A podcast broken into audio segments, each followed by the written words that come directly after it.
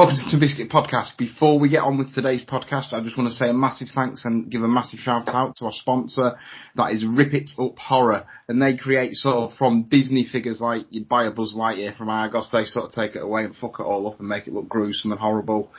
Um, and they Rip It Up Horror. And you can get 10% off if you make a purchase with them and um, do the code TB3. That's the code TB3. So just put that, I'll just mention that to them and they'll give you 10% off. Um, they're on Instagram, Twitter and email, so I will give all that in the description below, but for their Instagram is rip underscore it up.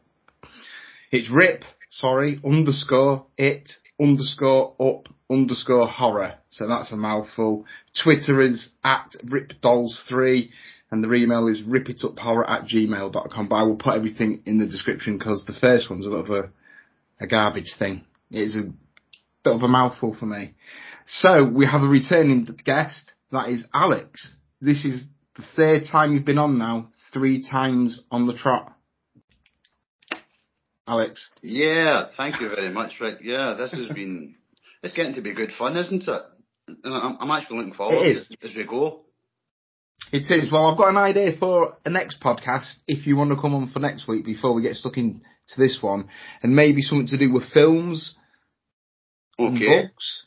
And we could do something like that. Yeah, we could okay. do just sort out af- like afterwards. But yeah, we could do one a week. Yeah, I'm up for that. That sounds like a really good, interesting, and maybe a bit of fun for for, for us, if not nobody else. And I hope some other people get some fun out if it's nothing else, laughing at my my choices, shall I say, and, and giving us a views for it. Yeah, I'm up for that. Well, there's so much bullshit in the press with everything what's going on. We're all being cons, psyops and everything. So I thought if we take a step out of it and have some normality, if you can get normality out of these crazy times, and just something different, just focus on something different because there's so much horrible bullshit going about. It's it's depressing. Yeah, I'm up for that. Yeah, let's, cool. keep doing something positive every week. Yeah, let's do that. Excellent stuff. So the first one you spoke about your AstraZeneca shot that um unfortunately le- lost your like left leg, and the second one was the on the on the support or the lack of the support, shall we yep. say? And then the third one was my top ten Northern Soul. That's correct. no angst of trouble, shall I say? and I still, I, I heard the song yesterday, and I'm like, ah, why did I not put that in there? Yeah, it's hard, isn't it? It's hard to pick them yeah. songs. But um, sorry, go on this week's this week's challenge has been an interesting one as well. Yeah, because we're sticking with the theme of music, but um, we're doing punk. Yeah, we're doing punk. So I've got no plan for this one. I just thought we'd roll with it, see how we go. I mean, have you picked out top ten bands, top five bands, or just influential bands, or? I've kind of went, well, I've kind of went with sort of a tracks, but yeah, if we're going to go live bands or bands, yeah, I could do that probably. Let's go off the cuff with some of that. So you kind of pick where, what you want and then we'll go off the cuff Yeah. So I used to play drums in a hardcore band, so I'm 43 and it was, I was 17. So it was fast stuff like Minor Threat and all things like that. But that stemmed from the punk scene, which you probably know a lot more about than I do in the late 70s, early 80s, when bands, I suppose, like, was it Stiff Little Fingers, Sex Pistols, um, uh, the police, the dam, the Buzzcocks, the Ramones, uh, the UK Under- subs, UK subs, um, the police to a certain extent, the Clash. How can we forget the Clash? Boomtown Rats. The list goes on and on and on. Yeah, there's a vast number of bands, and most of those we've just named I saw. so, what would your sort of go to? I mean, we learnt last week that you're into Motown and being a mod, but what sort of punk bands did you listen to back then, and do you listen to them still now? Yeah, um, well, obviously the reason I got into the Northern Soul was through the Jam. So the first album in the city, uh, that the first single that was in the city, and that was the and I loved that the angst and the anger. So there, that was that was my first real introduction to what I thought was kind of new wave punk. Um, and also saw the Clash live, who were right up there, were incredible live. Uh, who else did I see? Like the Buzzcocks saw them a couple of times, and both formats with the original singer and the, re- the replacement, and both of them were great. Boomtown Rats were fantastic live. Um, the Undertones were fantastic live, uh, and that's one of my, it's one of the band that I played in. That was one, that was my go-to song when we were warming up, or if we knew we wanted a crowd to bounce, was Teenage Kicks. It's timeless, it's classic, listening to Feargal Sharkey. Yeah, Feargal Sharkey, yeah. Um, and I remember seeing them just as Teenage Kicks was just coming out. So yeah, I'm getting old now. yeah, Feargal Sharkey want to Buddy and I did that really good song, Two Hearts. Yeah, again, he proved that he could sing. He did have a voice, but it was uniquely his. Were from Ireland, the Undertones? Yes, they were an Irish band, yeah, yeah. Yeah, so just to compare the two, you could class the Jam as punk, but maybe someone wouldn't because it want maybe that sort of thing like the Sex Pistols, and it's got me thinking like in hardcore and like things like that back. No, like the so back in, for back me, in- the Jam were never a punk band. They were Right. a mod band. They were a new wave band that were heavily mod or 60s influenced with, but it was speeded up with the punk anger, I say, channel. Um, so for me, that the Jam can introduce me to Northern Soul and punk, shall I say, because there was there's an element if they did both, because the anger of In the City kind of took you the punk way, and if you look at some of the covers, took you the, the kind of Motown covers and Northern Soul way. So the kind of that that kind of kept the punk thing going. was it more about the attitude back by then than it so, was yeah, yeah, the music? Got- I- I- yeah, the music was part of it. I got the anger, and I got the angst, and I got the anti-establishment, and that that kind of fired because obviously you were young, and especially in the late seventies and the early eighties, unemployment was through the roof. Nobody had a job. Everybody was. That's UB40 was a band that came out of that, as were Hmm. a lot of bands, you know. So going to see bands like the Jam, the Clash, the Buzzcocks, uh, the Boomtown Rats, all live, allowed you to get a lot of that anger out, shall we say, because you felt, you know what, I'm not alone. There's a crowd this here that's all feels like this. So you felt you were part of you were part of something for me anyway. Yeah, I'll just go back to the hardcore thing, then it's out the way. Um, but you've sort of answered the question. It was more about an attitude towards things than it was sort of the music. The music was an expression, Yes, and it was about an attitude. yes, you, But I com- agree with you. Now, we'll start flipping from back then and to now. How do you think music has evolved from, say, the 80s, 90s, 70s to it is now? Um, Because I think it's evolved into a shit way. I don't think there's that much pure talent band-wise out there per se, as there used to be back then. And I think Yeah. it's being in a band, and have you said you was in a band, didn't you? Yes, yes, I was. Uh, yeah, no, I totally get it. Right, so it's a lot easier now for bands to get noticed, for singers to get noticed, because like you've got the internet. When I was in uh, my hardcore punk band, well, it, like, like it wasn't my band, but like the band, um, we had to go to places like Argos and Woolworths to get tapes, Yeah, and then we had to do our own school, own school. We had to do our old school demos and like put it on the tape and like do it tape by tape, draw your like sort of cover art, then dis- sort of distribute it yourself. But now it's so easy with Instagram, Facebook, YouTube. You've got all that distribution centre set up for you. Back then, you only had really fanzines and like word of mouth and gigs and selling your sort of demo tape for, for like a couple of quid at a gig.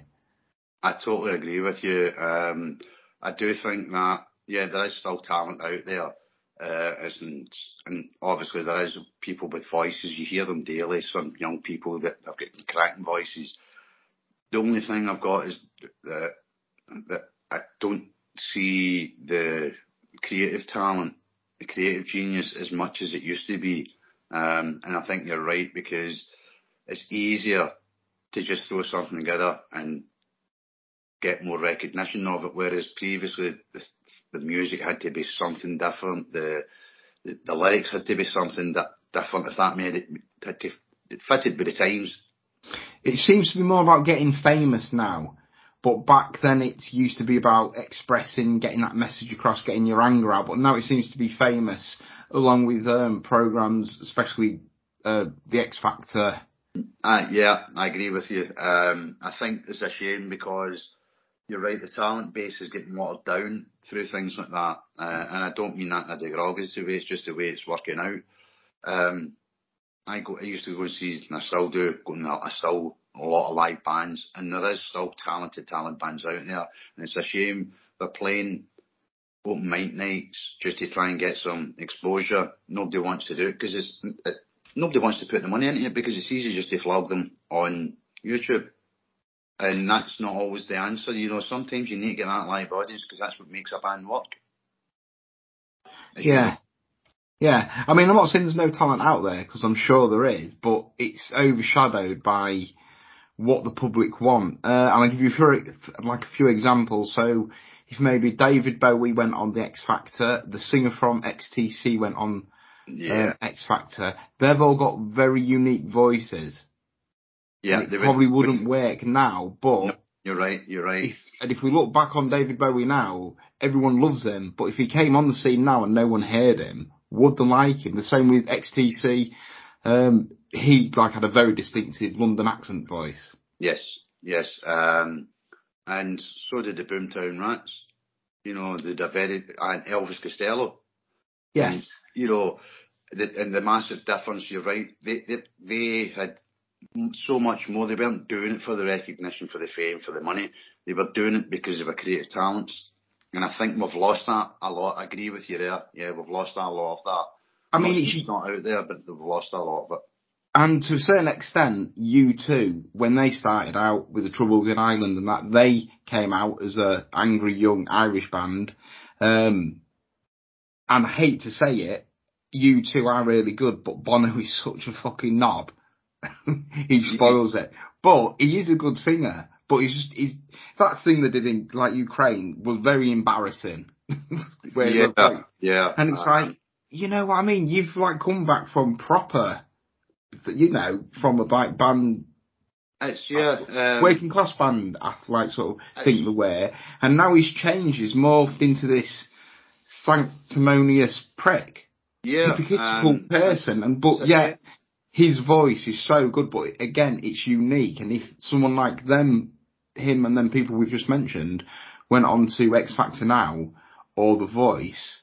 Not so much of The Voice because they've got proper singers on there, but maybe X Factor. It's what the public and studio. yeah. Yeah, Yeah. you Um, know what I mean. I think right. I, I agree with you. You, you. U2, early stuff was phenomenal. Um, in fact, it's really strange because less than half an hour before I come on here, and I was in an open space, and I actually played Running to Stand Still. I did my version of it for somebody. right. It's a cracking song, but you're right. I don't know what happened to Bono. I don't know what happened to them all. They seem to have lost their asses somewhere and found new ones. Did they get too big for the boots? Possibly. Um, we've seen it happen before. Um, yeah, I, it's a shame because it's kind of tarnished the talent that they, they, clearly are. I mean, one song that sticks out for me being a drummer is Sunday Bloody Sunday. And obviously that is a really good song and then I had to research it and if you go back to what it's actually about and sort of like, it's got a very odd time and snare drum pattern in there that simulates, um, machine gun fire. Yeah, that's right. And And like, yeah, the, the whole song is actually about uh, something that actually happened. So they were very political. And they were very angry. And clearly, you, I saw U2. I'll tell you when it was 1982 in the Tiffany's. It's an old ballroom dancing in Glasgow. It's gone now. Uh, along with UB40 on the same bill. And then you knew there was something special because they they had everything. But I don't know, some, they lost something along the way. I don't know which album they lost it, but they've just went, I don't know where they've went. Was it the Zoo? Zoo when they like they started touring with all them big screens and oh no, the Fly. Well, and used to wear them big sunglasses. I think that was the changing point where they sort of went a bit Yeah, it's as if okay. it's as if, it's as if they've all went to a caravan site and gets fucked out their faces and acid and decided to come up with this mad crazy plan. But there you go. I want to visit that um, holiday site. That's what they are.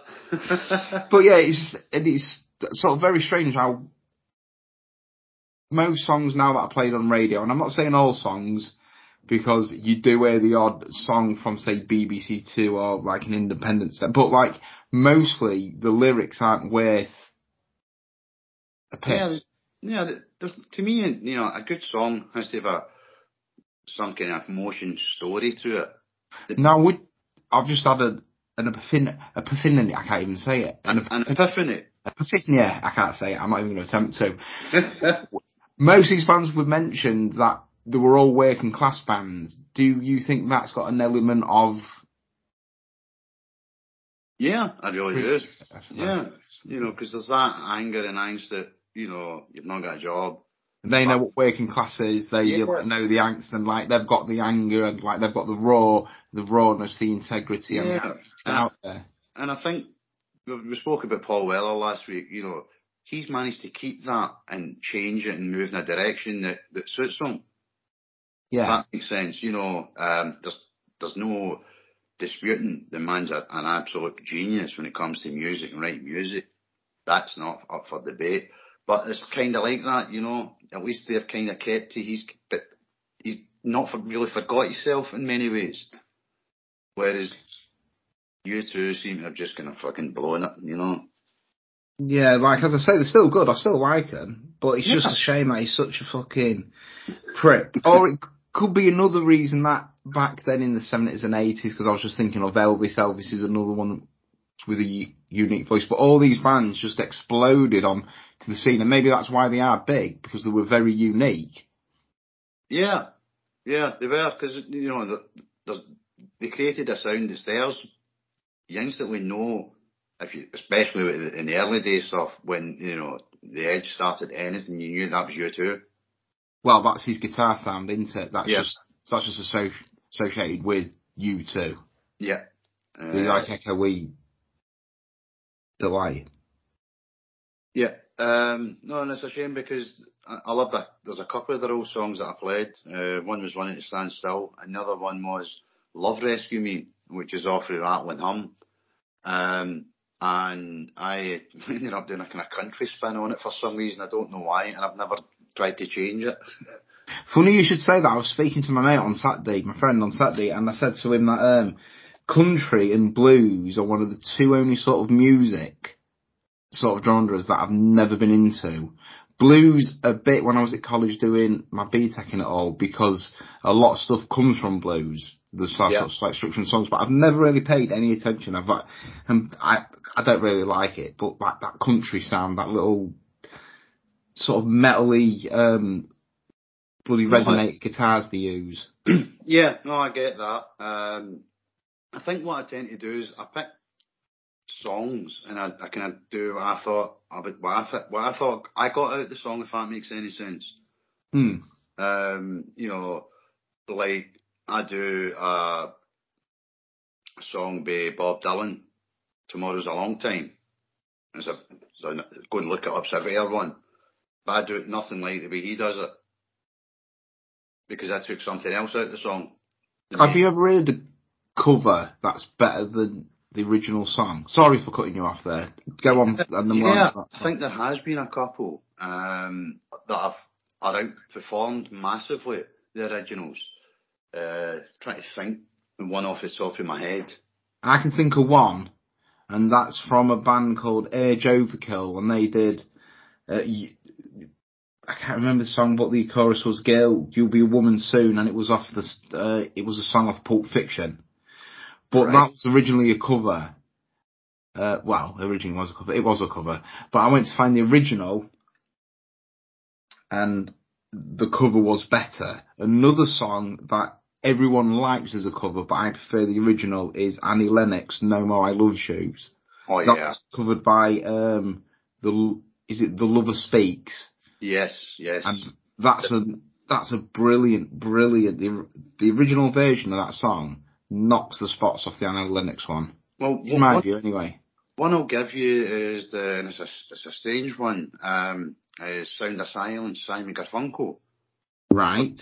There's no arguing, it's an absolute stunning song, and there's not many people could match that song. There's a fellow who did a version of it, Sound of Silence, and his name eludes me. I'll send you to it when it after this. I'll go and look for him. Uh-huh, yeah. Um, and he does a version of this, and Paul Simon actually commented and said, if you're going to do a cover of a song, this is how to do it. Really? Yeah, and it's haunting. Then I, I'll, you keep chatting, I'll get my other phone, and I'm going to look for it, and I'll give you the name while we're chatting. Keep chatting. Well, that's a good thing to say. So, um, yeah, we've got a few new pod, a few new podcasts. We've got a few new guests coming on within the next few weeks, so it's going to be really good. It's looking like Alex is going to be um, a once a weeker, a regular guest. Um, so yeah, I'll just read out the um, details of our new sponsor, which is Rip It Up Horror. Um, they do loads of stuff with like Disney figures, Barbie figures and things like that and homage to horror films. Their Instagram is rip underscore it underscore up underscore horror. The Twitter is at ripdolls3 and their email is ripituphorror at gmail.com. I will put all the, um, um, all the details in the description. My head's gone. This is the first podcast I've done since I did the last one with Alex last Well, because I normally you've put, hello, fantastic. you're back. You- there we you go. You see, that fantastically, right? You covered that well. I'm well impressed. you put me on the spot. Um, Oh, I didn't actually mean for you. I meant we could keep chatting, and while I was looking, but I think you just took it as you keep chatting. So you did well. Ah, right. Sorry. You see. The song, the band is a, it's a disturbed. The sound of silence. Ah, yes, yes, yeah. It's um, it's about slow one, isn't it? Yeah, but he drives it haunting, and he hits some incredible notes while he's doing it. Um, and Paul Simon actually commented, if you're going to do a cover, that's the way to do it. That's Uh, quite a compliment from Paul Simon. Yeah, yeah. Um, so, yeah, there, there is a couple of covers that have done really well, and you go, "Do you know, it's a cracking cover. Uh, Tainted Love, Soft Cell. Yeah, I prefer the, the original Gloria Jones, but I can see why everybody took to that version of it. Um, who else? Ever fallen in love with someone? yeah. Which was, I believe, was it Elvis? Was it really? Um, I'm sure Elvis did Ever Fallen in Love. Let's have a look. I'll need to check that now because I know that Fine Young Cannibals did it. And the fine young, ca- you see- that's another singer with a unique voice, and he used to be the bassist in the Beat as well. That's correct, yeah. Um, what what a set of what a singer that lad was. Um, great band, absolutely great band. Yeah, I've got one of their albums like sort of somewhere. Uh, have you ever fallen in love? Uh, Buzzcocks. Um, Uh, Peter. Shelley, it says here. yeah, Pete Shelley, what is the singer now, and Howard Devoto was the original singer. Right. Um, and I managed to see both versions of them, and each was as good as the other. I can't say that I had a favourite, you know, and I didn't really notice a massive difference in the song, which is quite an achievement. Yeah. No, yeah, I was just trying to think, do, like the Jam do, um, they do a cover, don't they? Well, they did a couple of covers uh, in the midnight hour, Wilson Pickett. Um, they did a couple of Who covers.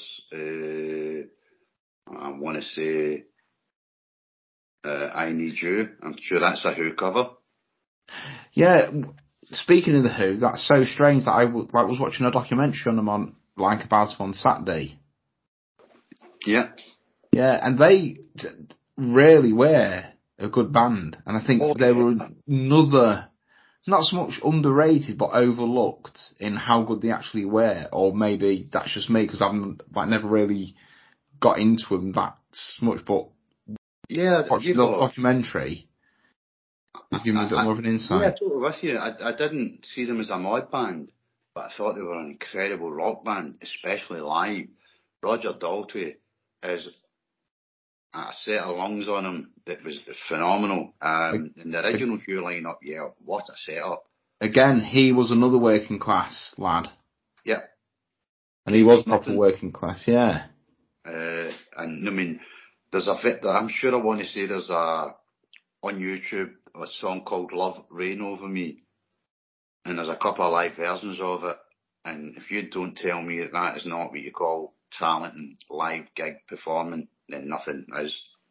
Again, the Who had that rawness, and the like had something very strange in the band, and that was Keith Moon. Oh yeah, But probably an element that's very rarely seen in bands.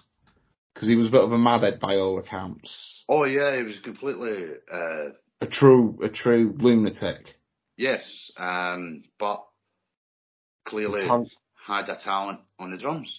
yeah, definitely. Um, and it's so strange how it works. The drummers are always the crazy ones. Yeah, I was just actually going to put that analogy out to you because Ringo Starr's kind of batshit crazy, to be fair, in a lovely way. And he was underrated. Yeah, very underrated. As a drummer. Uh, yeah, and that's a shame because, you know, when drummers like Buddy Ritchie, is it Buddy Guy? Buddy Ritchie? Uh, Buddy, uh, Buddy Rich. Buddy Rich gives you a compliment. That's telling you something. And he rated Ringo Starr as a good drummer. Well, Buddy Rich is still proclaimed to be one of the world's greatest drummers. Oh, he is. Oh, wow. Yeah. Fast, very, very fast. Yeah, and his timing was impeccable, you know, and the beat that he had, he just knew and when to go high, low, soft. You know what I'm talking about. Yeah, again, yeah, like again, he he he comes from a swing band and jazz background, so that's very, very technical compared to just a normal four four rock beat, say. Yeah, but you know yourself, the heart of a band is the drummer. Yes, And if you ain't get the drummer that's that's doing it for you, it's a shame because sometimes I've seen drummers in bands and in the wrong band. Yeah, Yeah, you know, and, I, and it's a shame because you can see that they want to do something else, but the way they're trying to force themselves to play a certain way. Um, I was just thinking about a, like a drum pattern that Ringo did, and it's in the song from the Beatles called "In My Life." Is it "In My Life"? I'm sure it is. uh, yeah, it's a very early song. In my life, I loved you more. Yeah, Yeah. Yeah, you nearly had me singing it there. and like that's a very intricate drum pattern to play because it's very dum ga boom ga boom. But so it's all on the offbeat, then on uh, like the onbeat, then it goes into just a normal in the chorus, like a normal drum beat, then it stops and goes back into Yeah, Right. it, it, it's kind of the, the opposite of the setup of most other drum sets. You would you would say, I guess, you would know that better than me. yeah. I mean, like sort of, I, I just can't understand where this hatred or this um piss taking mentality comes from from people towards Ringo being a drummer in the Beatles. Yeah, um, you know, all you need to do is look at their catalogues. It doesn't matter whether you think he's got a talent or not. Look at the catalogue. That explains. The facts don't lie. No, and help, help is a brilliant song. Yeah, brilliant song. Um, you go to the original stuff, Love Love Me Do, sure that a lot of the other early stuff was covers as well. Yeah. Love, Um, Love Me Do's a good song. Yeah, um, oh Christ, one of my favourite was Norwegian Wood because I love the hauntness of it. About a prostitute, wasn't it, that one? Yeah, apparently, yeah. Funny enough, I didn't know that at the time, and that was one of the first songs I ever, at the age of, I think I was about 14, 15, I got on the stage and sung a cappella. Wow. Yeah. I just think, I just think the Beatles are one of them bands that you very, very rarely, if not, come around just once. yeah. That's just, it's, it, it's just them certain people that can harmonise good, the guitarist know what the bassist is doing, the bassist is going to preempt what the drummer's doing, and everyone knows and feels what each of the one's doing. And I, I, I think that's rare for them like that to happen, and yet they were really good songwriters. And Oh, yeah. like all of them could sing. Ringo to a certain extent. I mean, he did Octopus's Garden, um, and, um, Yellow Little Help with My Friends, Yellow Submarine.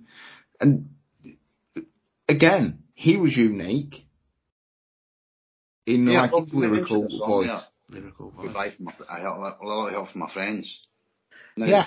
I think the Beatles did a phenomenal version. I love that song. I really do. and I love Joe Cocker's version of it just as equally. Do you like Wet Wet Wet's version of it? Yeah, that's what I was going to say. And when, when it really took it to a different level.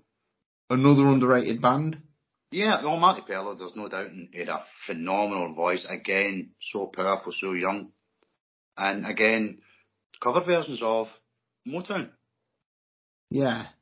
He he sort of lost his way a bit, didn't he? But now he's come back, I think. Yeah, uh, yeah, I think he, he got his, that, down that rocky rock and roll lifestyle that seems to happen to so many. Um, and lucky and fortunate in his case, he, I think he posted well, clearly did pull himself back from the brink because he's he's been back doing Broadway and um, stage shows in London and abroad for for oh, a long, long time now.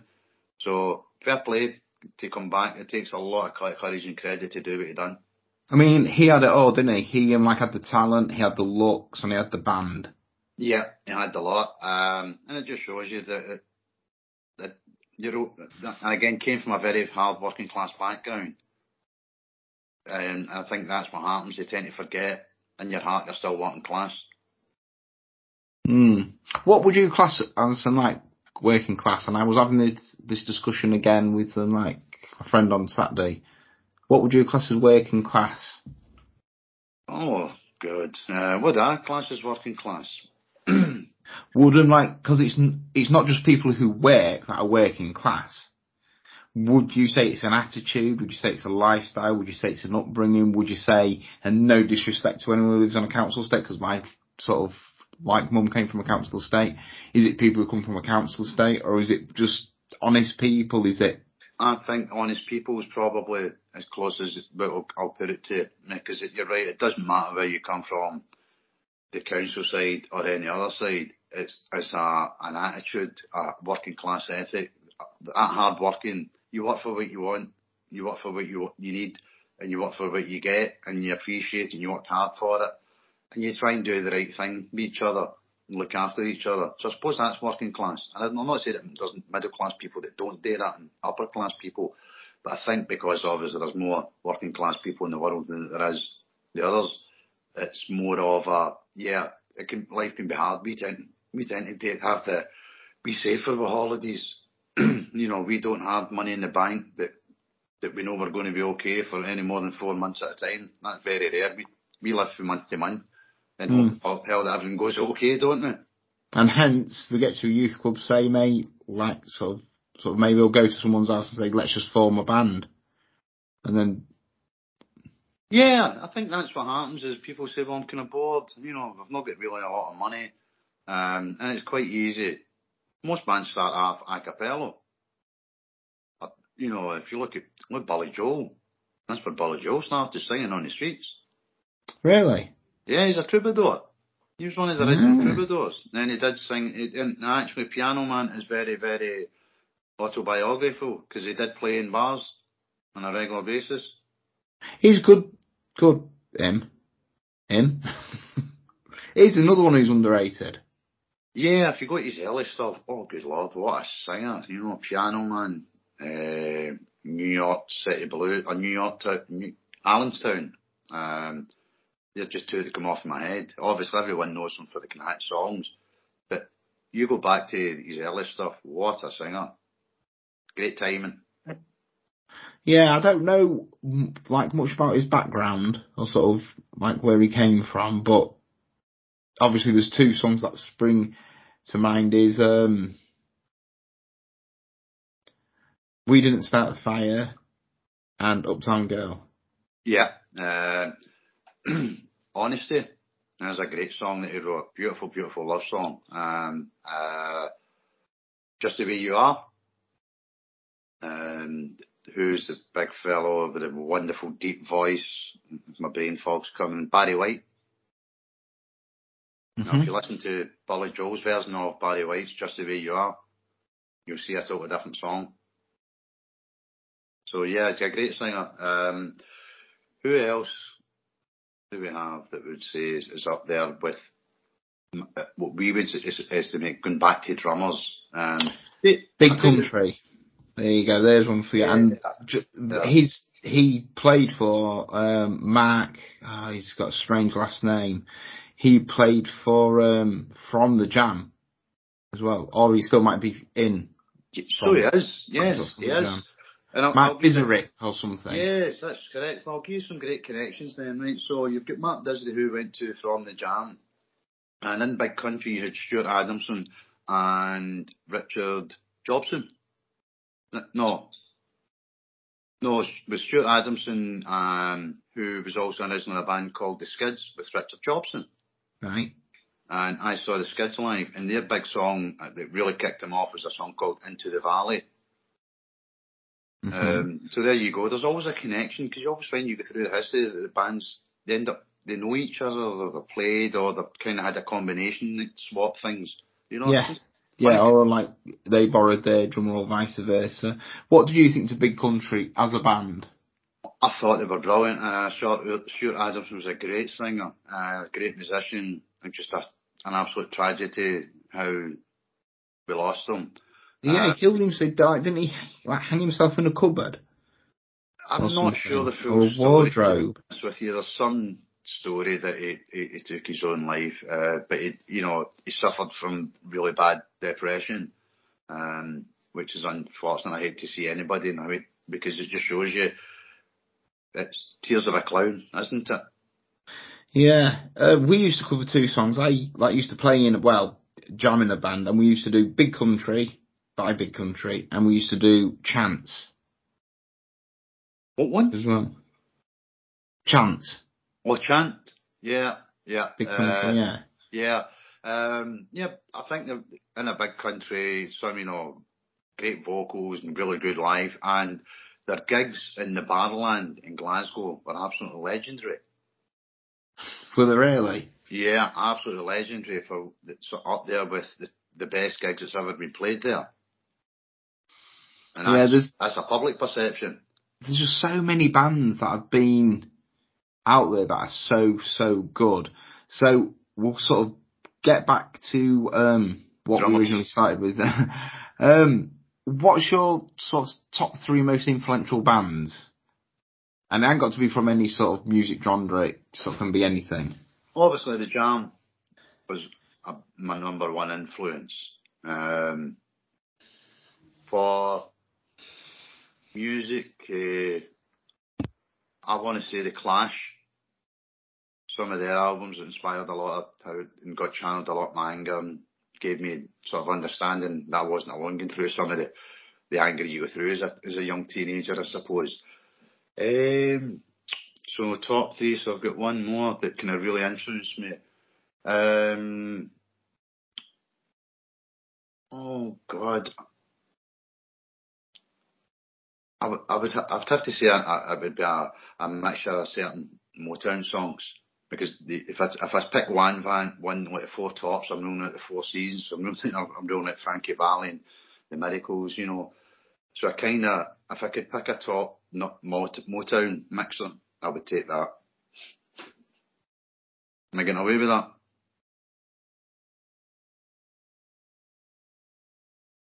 You still there, Rick? Hello? You still there? Yeah, can you hear me? Yeah, I thought I don't Yeah. know what happened. It went quiet. No, it was me. I put my um, microphone on mute. I've got to apologise. no, definitely. Um, I was going to say two bands for me that got me into sort of drumming and things like that was Iron Maiden and Guns N' Roses, and I started listening to them when I was about nine years old. So I think Oh, yeah. Iron Maiden must have brought out Seventh Son of a Seventh Son when I started listening to them, and I was still at primary school. and it's still an iconic song. Brilliant album, brilliant album by Iron Maiden. Such a good band. Aye. Guns N' Roses had that rock and roll lifestyle, um, especially with Appetite for Destruction. Then obviously Yeah. they had sort of split up and re didn't split, but people left, and then new drummers came, new guitarists came, um, and that was Use Your Illusion one and two. But yeah, Guns N' Roses and Iron Maiden for me, and then I I couldn't pick a third one. There's so many to just pick from. I think it's strange. So if we go from, let's go with Iron Maiden, that they've expanded to the extent where the the guitarist is a qualified commercial airline pilot. The singer, that's um, like the singer, that's Bruce Dickinson. Bruce Dickinson. Yeah. Um, yeah, so it just shows you that his talent just lies musically, shall we say. Uh, and you're right, the first album was absolutely outstanding. The second band it was who did you mention the second band? Guns N' Roses. Guns N' Roses. If we go back to the original sort of a format for the first couple of years, yeah, nobody could touch him. Axl Rose was incredible, and I think. And yeah. again, angry person. He, Yeah. he had a lot to say. and he destroyed he destroyed what he created in many ways, and I think he's now trying to make his way back. Yeah, they've like sort of sort of refilmed, but I don't think they will ever find that rawness or that attitude and passion that they had back in the eighties. Yeah, With Destruction. Mm, well, we we know that the the drummers, the, the heartbeat of the band, they're the life and soul of it. The lead singer is the one that drives the band because it's their creativity that's going to stand out, as we know. I think what happened with him again, and we'll go down the road of Bono. He's just, you know, he's got forgot his old ass to a certain extent. Um, yeah. And became a complete and utter arrogant prick as far as we were, and that's why they were going through various drummers, various guitarists, and various formats because of him and nobody else. Well, the drummer Steven Adler was like their first drummer, and they kicked him out because he was an heroin addict. Yeah, Um, and then they got Matt Sorum, and I think nearly all of them, barring Axl, was all bad. I don't think Axl was like the worst one for drugs and drink. I know Slash's heart apparently got the twice its size it should Yeah. be, and Duff, the bassist, um, not placenta, not spleen, his pancreas exploded. Jesus. Um, and there's no doubting the talent. I mean, Slash is up there. Oh yeah, really good guitarist. Yeah. Really, really He good. says otherwise clearly doesn't understand guitar playing. You don't be able to do that without being able to. I can't do that. I could, that, I could only dream and imagine doing anything near that. I can get a quarter to that. So I say I make a noise that sounds like a song you might know. yeah. Yeah, he's, I, Slash is one of them people who's just got a natural talent. Yeah. I'll tell you someone else that kind of, I mean, you like it, uh, I, I'd like your opinion on this. The, the man that's Dave Grohl. What's your thoughts on him? I'm not keen. I'm not keen. But saying that, I do like Nirvana, and again on Saturday we like was listening to one of their early albums, but I don't think it was Dave Grohl playing on that. They had a drummer before him, Yeah. um, Chad Channing, I think it was. Yeah, that's right. He was the original drummer. Yeah, because Yeah. Dave, Dave Grohl actually auditioned for the, to being drummer. Right. Uh, uh, he, he was invited. He was. I don't know whether he was another band, but he was invited, and he got obviously the job. And it's strange how he went from being the drummer to the lead singer. Right. You know, when you go from because he was a drummer in the banner, and then he's moved to lead singer in the Foo Fighters. Foo Fighters. Uh, so yeah, clearly there's a talent there. There's, there's not many. I can't think of any other drummer that's managed to do that. Phil Collins, possibly. Phil Collins, yeah, and another good drummer. Um, I think the drummer from the Eagles, he sings and drums, doesn't he? Yes, yes. Uh, again, what a wonderful drummer. Eagles are a good band, yeah. Yeah, Eagles. You go through, if you go through all that, Eagles, Cream, Yardbirds. Does Supertramp, does like their drummer sing? Uh, yes, Supertramp. That was Mike.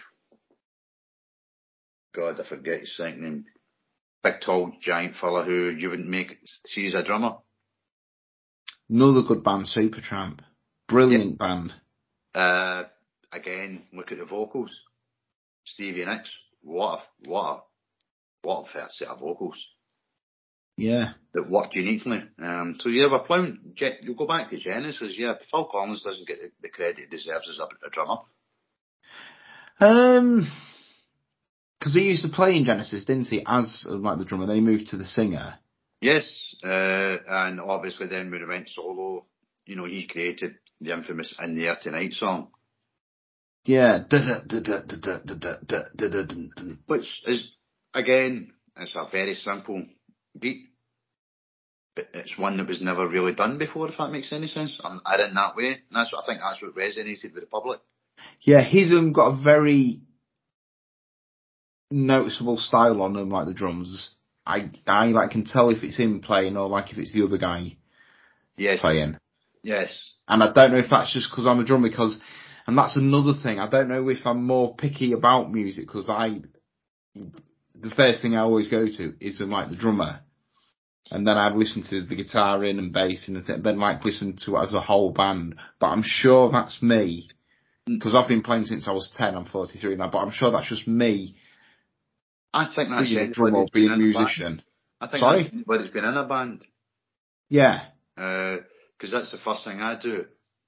I listen to the drums, and then I go Um, to the bass, then I go to the, the the lead guitarist. Well, the drums and bass work together. Yeah, The- um, it's- Like the bass drum should normally follow or near enough do what the bass is doing, sort of thing. yeah, I call it a, a slight kind of half beat out. Yeah.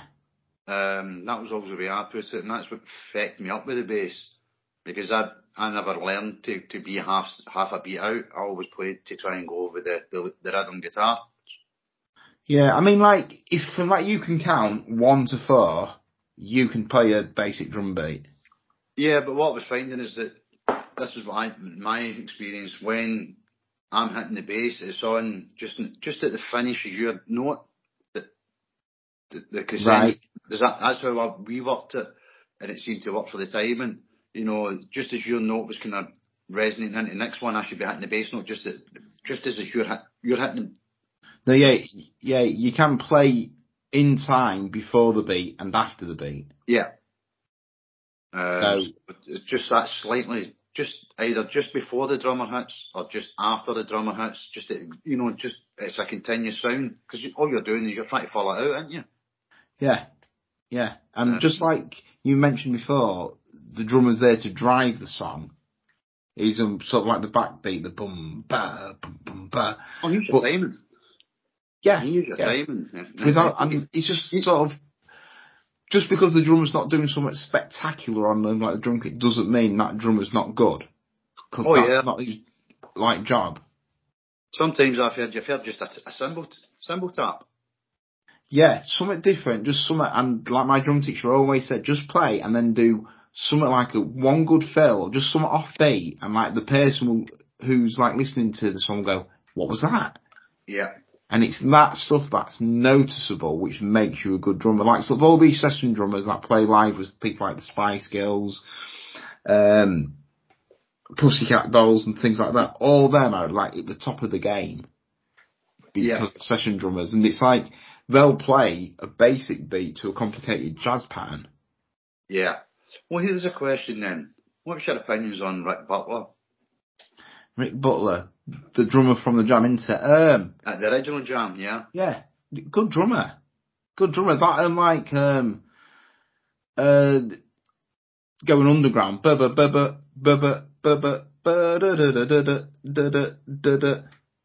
Good. Yeah. That's, that's fucking ace. That's good. And also, uh, Eton Rifles, it's like the beginning of that drum, like, yeah. Really good drummer, yeah. Strange style. For me, strange... down the tube station at midnight, his drums and that were just out of this world. That's got a lot in it. It's got 16th, it's got like sort of lots of dy- like sort of dynamics, it's got, yeah, very good song, cause he does 16th in that, cause it sort of has a breakdown of it. Yeah. That's when he gets mugged that ding ding ding ding ding ding ding ding ding ding. But like Rick, um, oh, what's his name? Who like plays bass? Uh, Bruce Foxton. Bruce Foxton, excellent bassist. So like they could work together really well, but it really shows how they work together on that breakdown in a sort of that sort of middle eight sort of bit. Yeah. Well, here's a strange thing. Did you know that Bruce Foxton was originally the lead player and Paul Weller was the, the bass, bassist? Really? Yeah. And they swapped. There you go. Good job they did swap. Um, I actually like, I think Bruce Foxton is one of the best bass players I've heard. And, you know, just for his, he, he managed to do things with songs. If you go to Pretty Green, if you, if you've never heard the song, listen to the start of the bass. Dum, dum, dum, dum. And it's, it's so loud and aggressive. And he manages to, to manage to put a rhythm into that. Similar to that is the start of an Oasis song called Semisonic, um, Supersonic. Yes. And that, uh, that's the simplest drum beat that you can play. It's just Uh, boom, ba, boom, boom, ba, boom, ba, boom, boom, ba. And then the guitar comes in, but he did it, and this is the original drummer from Oasis, the curly haired one. yeah, Um, just so much energy in that drum beat, and that's one of the drum beats that you could play like a robot that sounds flat, but then play it like he played it and give it so much energy. yeah. T- He made it something totally different from what it should be in paper. Yeah. Get that? Yeah, get that. Um, yeah. Eh, who else have we got in drums? We're missing probably lots of drummers. People will be screaming. at Yeah, What yeah. about him? Yeah. I mean, Like, the people who I sort of like now would be people like Mike Mangini, who plays for Dream Theater, but he played with Steve Vai, um, and Terry Bozzio, he played a bit with Frank Zappa. He played with Korn, but all s- sort of them two drummers have, and like, I've seen them both at like sort of drum clinics, and they're very, very. And this is one of the things that put me off drumming. It's one of the reasons why I've sort of like quit because uh, Mike Mangini had a process of where he would set his kit up so it's symmetrical left and right. So he um, like could ro- roll from like the left and roll to the right, and everything was symmetrical. Um, Ter- uh, Terry Bozzio was one of these who tuned his drums into triads and like sort of composing on the drums. He didn't play a drum beat. He would play a composition on the drums with different sounds and things like that. More percussion. yeah, But again, he plays the piano, and the piano is classed as a percu- percussion instrument. But I think, Yeah. I think the piano is one thing. If like you want to learn an instrument, learn the piano because that's the that's the makeup of the song. You like can compose on that. You can compose anything. It's got a rhythm. It's got a melody. yeah. I totally Excuse agree me. And also you get the theory behind it. And nearly every song from classical to black metal to death metal to pop has either got a piano or an organ or some sort of synth- synthesizer, synth- synthesizer in it or keyboard in it. Yeah, I believe if you go to Northern Soul, the Harm, the Hammond organ is a big, big key thing in it. Uh, you know, a band that used it very well was Manfred Mann. Right? Yeah, you know, Paul Jones. If you listen to some of the early Manfred Mann stuff, uh, what a singer. Um, Flamingo, Pretty Flamingo. Listen to it. Great song, great vocals, and it's one of the classics that you don't forget. I'm Uh, not really keen on the organ sound to tell you the truth. I, No, I'm not. I've never learned to play a, keyboard. Um, I've not learned to play a guitar yet. I know where some of the chords are, and I think that's about it. I think as long as you play an instrument or you play in a band and you enjoy what you're doing, and I think, and I think you'll understand this, and I've been guilty of it, that we do play for others, but you should really be playing for yourself. So Yeah. it doesn't matter if you're getting heard, you should do it for enjoyment. yeah, yeah, But with the internet and everyone putting anything like sort of everything out there, everyone wants to wear everyone, everyone wants to be, oh look at me, and I'm just as guilty. I'm not criticising anyone. I hold my hands up. I've done it, and I probably still do it, and I probably will still do it. yeah. I think we But- both all will. Yeah, but shouldn't music be for you? And if you like a song and people take the piss out of that song, like if you like a Bananarama song, say, Yeah, Um, well, Bananarama did a cover of a wonderful Northern Soul song.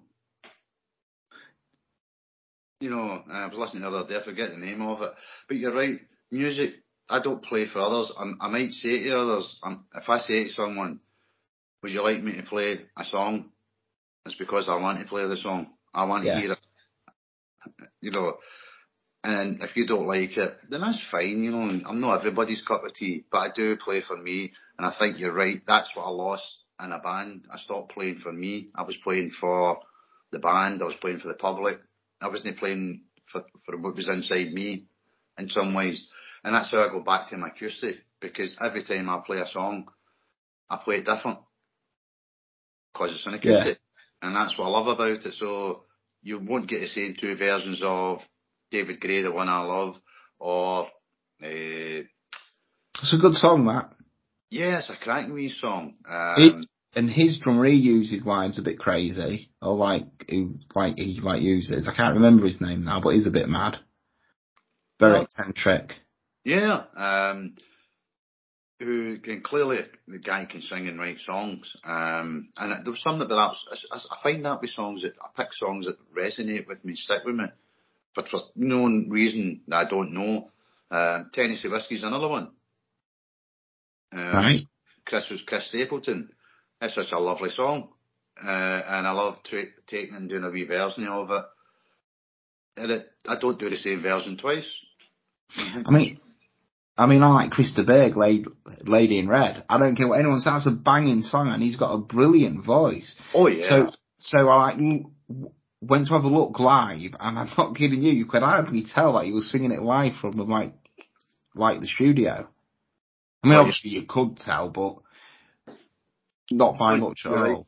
very talented singer. And yeah, the one, uh, the Lady in Red, it was a, an absolutely haunting uh, love song that, when you think of it, was so different for its time, and that's what made it really what it was, wasn't it? Yeah, yeah, just because it just came. Was it like?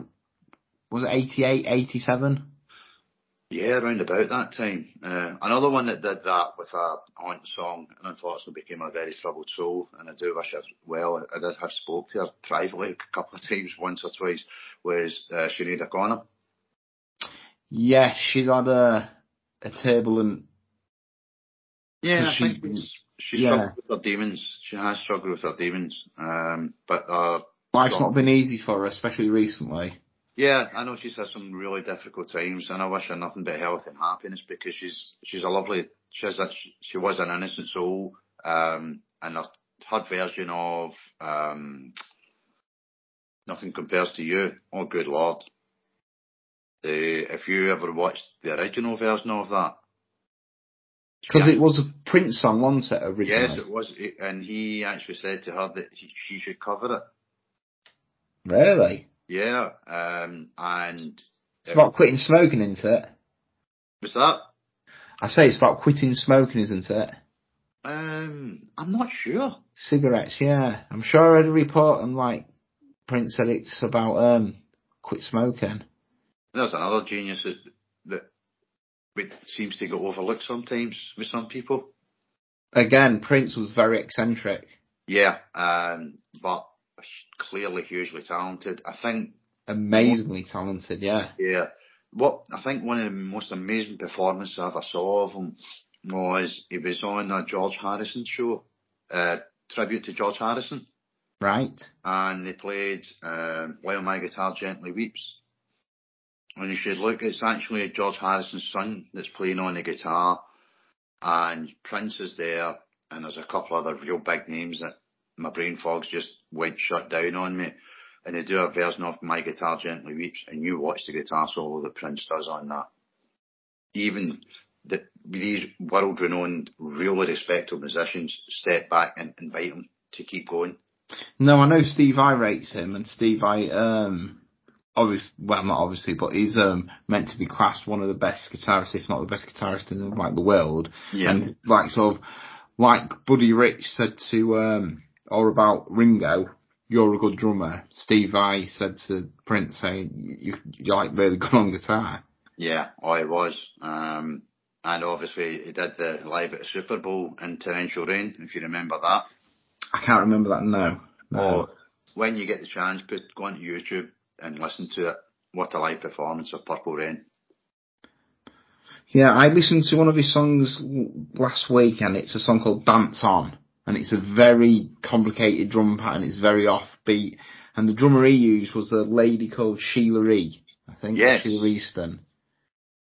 Uh, who again doesn't get the recognition as a drummer, does she? I don't know. I don't know. She's she's like she's like well renowned, but yeah, maybe now she doesn't. Yeah, Well- you know, I think you're right. People of maybe our generation know of and know how talented and how good she is. It's maybe the generations that come after us that don't quite. Maybe the will they pick up and they see that.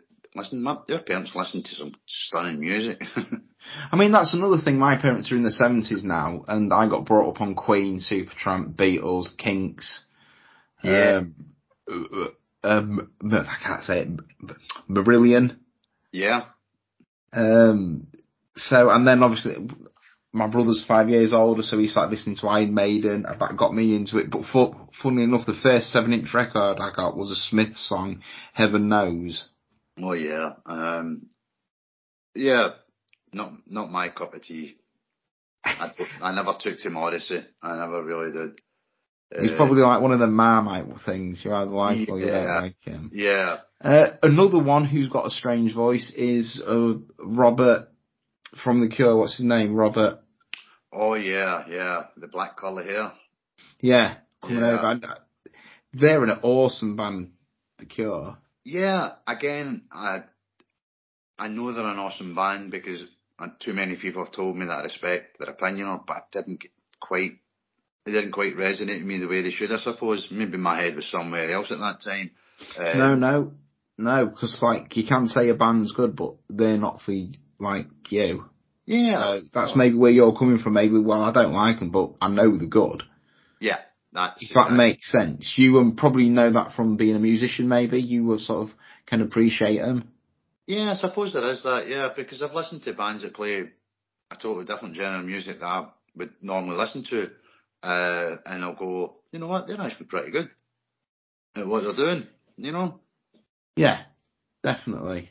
Definitely, definitely, definitely. Well, we've gone over an hour and I'm going to have to shoot because I've got someone to pick up. Yes. My um, balls will be on the plate, so yeah. to speak. So, um, we spoke about doing one at the beginning of this podcast. At the end, yeah. No, we spoke. We spoke about at the beginning of this podcast doing one for next week. So, have you had any thoughts about what we could do? I mentioned films or books. Well, why don't we do? You, you're not a big reader, I think we were, you were said earlier. I do, but I get halfway through a book and I just put it down and think, oh, fuck this. Right. You're a film. You, you like films then? I do like films, yeah. Well, why don't we try and, in between now and then, pick some films that you've watched and then maybe I've read the book and we can compare? Okay, okay, yeah, that sounds good. Um, I'll put my first one that I would like to do, Clockwork Orange. I know Anthony Burgess wrote that book, and Stanley Kubrick. Kubrick.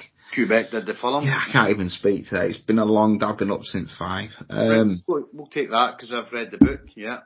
Okay, Clockwork Orange. Shall we do five? Did like you say? Yeah, let's go for five. Clockwork Orange. And we'll figure the other four out between now and then because you've got to go and get somebody before you lose something that you really want to keep. Yeah, yeah. My pen's run out. I'll just write Clockwork Orange down. How do you spell That's it. Yeah, I've like been up at five because I had to take her to work, and then I've spent ten hours at my job, then come back, had tea and that, got sorted out, like the fat and that, and then I've got to go pick her back up. So, no rest for the wicked. And I had a podcast, and I've got a podcast tomorrow as well. You're a busy man. I am. A, it's starting to get there. Yeah, yeah. It's um. Good. I'm glad yeah. to hear it. It's getting good. Well, thank you so much for coming on again. Um, My again, you're our weekly guest, maybe, or you can just come in whenever you want. Um, it's good. It's good coming on weekly because it's yeah something to look forward to and something to you know something to look forward to, and hopefully other people look forward to it too. Maybe, maybe so, they yeah. can suggest what our top five is for the, the following week. Yeah, definitely. Let's see what happens in the comments. Let's hope so. yeah, and um, I was gonna say something else. Anyone else is welcome on and like the podcast. So if you want to come on, you can do. It is all fully free speech and all unedited. So sometimes if it goes wrong, that's how it's going to go out. Because I don't believe in editing. I just want people to hear the rawness, the um, as it is there, and like no bullshit or lies. I'll so, give you a couple of names then that you can maybe invite on. They would be more than pleased to come and speak to you. That'd be brilliant. That'd be wicked. That'd be awesome. Thank you very much. Yeah, that'd be so cool. I'll give you. I'll send you the, the names over once we're going to call. Go and get your wife. I'm not yeah. doing. I'm not doing the same. Definitely. Well, thanks again, and we'll see you next week, Alex. Thank you, mate. See you next Cheers, week. Dude. Bye. Bye. Bye. The Tea Biscuits Podcast.